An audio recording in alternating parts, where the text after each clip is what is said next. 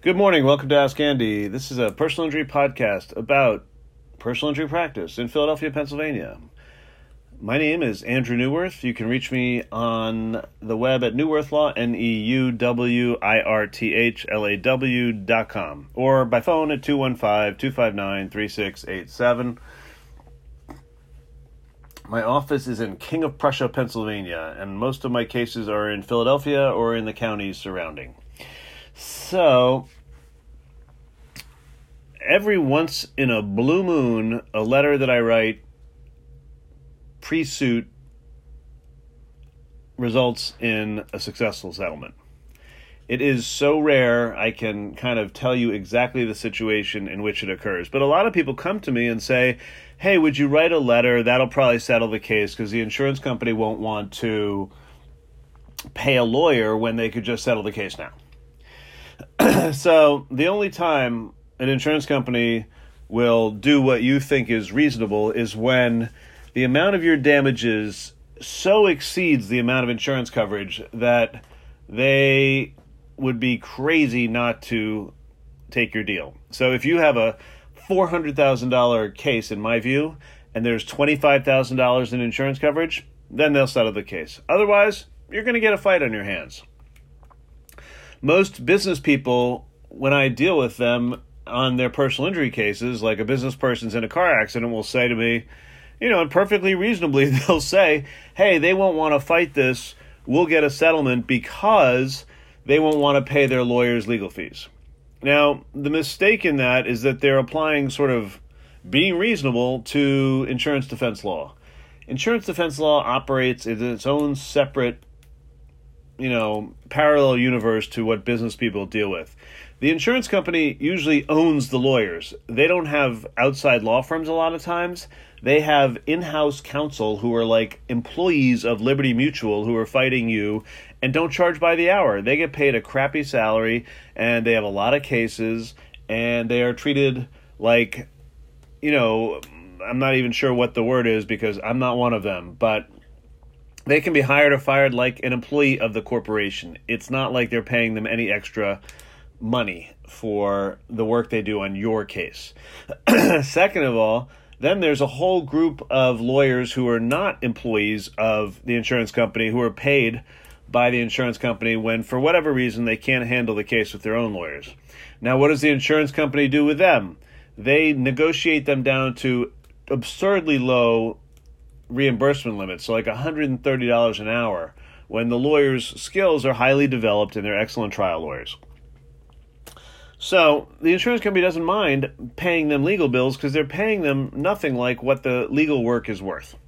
So all of a sudden you've got a situation in which the insurance company really doesn't care about the legal bill. They know pretty much to a T what it's going to cost to defend your personal injury lawsuit.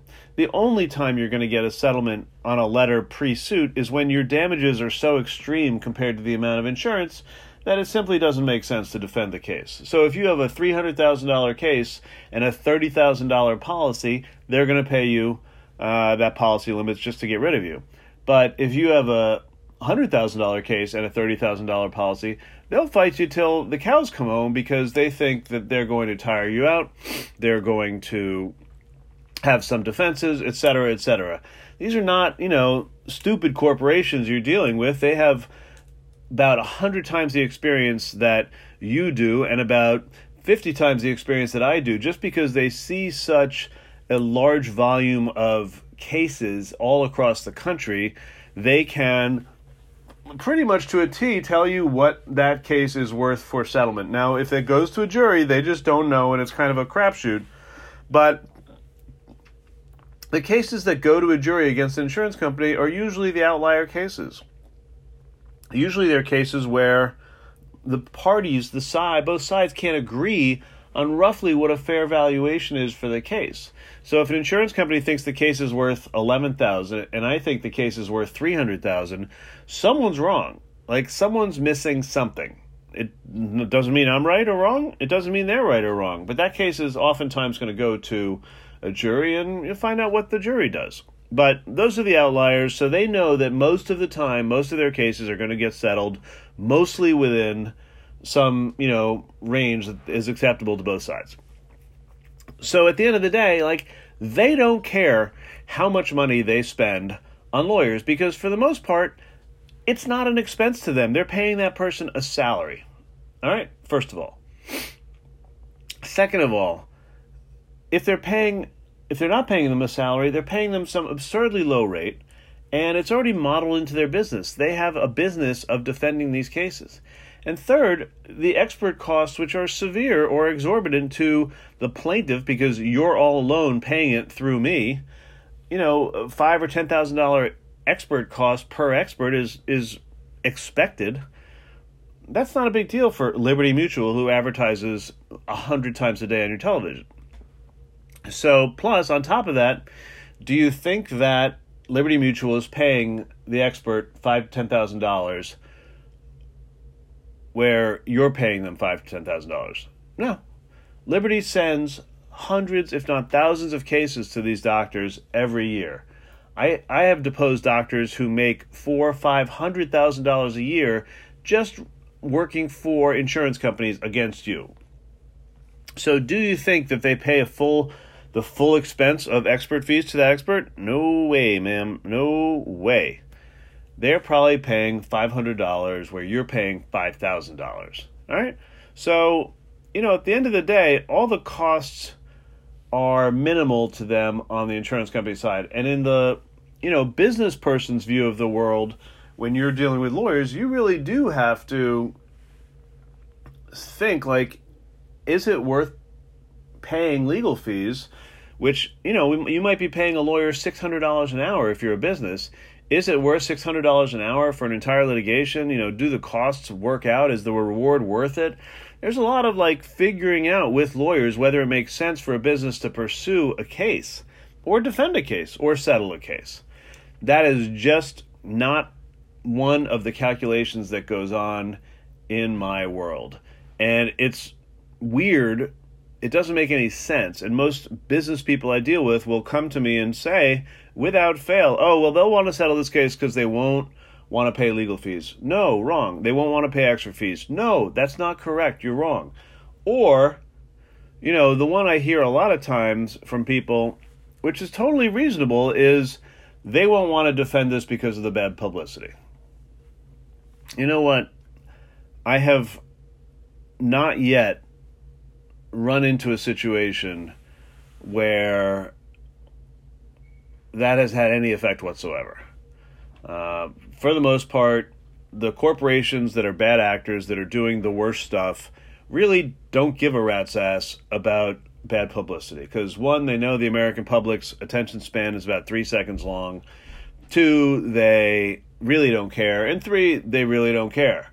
So I can give you extreme, egregious, ridiculous examples where you would be ashamed to go in front of the public and say this happened at your institution, but the insurance companies really don't care, and a lot of the businesses don't care. So, you know, I think that's that's, uh, you know, if you're running a small business or you're running a medium-sized business and the reputation of the business matters, then yeah, that matters to the business. But in the insurance defense world, they really don't care. And if it's Liberty Mutual or some other, you know, large insurance company, that just doesn't figure in. They really don't care. So, you know, what do they care about? They care about losing money beyond their policy limits, beyond what they've agreed. So if they've insured their client at one hundred thousand dollars and they think that the case is worth three hundred dollars, thousand dollars, they care because their client's going to be upset with them and might sue them. If they think that, you know, they're going to get hit by a jury for four hundred thousand dollars and they have a fifty thousand dollar policy, they're going to, you know, think real long and hard about settling that case. Now, why is that? Well, in a weird way, if they have a hundred thousand dollar insurance policy and a four hundred thousand dollar verdict comes down, someone made a mistake. That's okay. They, that's part of trial practice. Someone made a mistake on their side in evaluating it. But most of the time in our experience, does the insurance company say to the client, to their insured, hey, sorry, all you agreed to was a hundred grand. That's all we agreed to pay. we're not going to pay the other three hundred thousand dollars for the verdict. What happens there? Most of the time, the insurance company, they may appeal the, the verdict by the jury, but those usually are denied. Most of the time, what happens is the insurance company will write a check for that four hundred thousand dollars, because otherwise, they're insured, their client will sue them. And there's really not a lot of defense, because they should have settled that case for the policy limits, and they didn't. So, you know, if you're in that rare situation where you hit an insurance company for more than policy limits, one, you know, they mis misjudge the value of the case, and two, you probably know you're going to get paid. So it makes sense in the larger cases to go after the insurance company for more than policy limits at a jury verdict. But you got to have the right case, and you got to have the right client, and you got to have the right facts. So that's enough for today on, uh, you know, what insurance companies do, how they act, and why they're different from your typical business calculation. That's Ask Andy. I hold people accountable. Have a great weekend.